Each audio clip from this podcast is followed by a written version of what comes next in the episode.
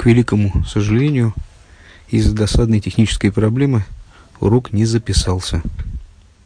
Но можно познакомиться с его содержанием, во всяком случае вкратце, на сайте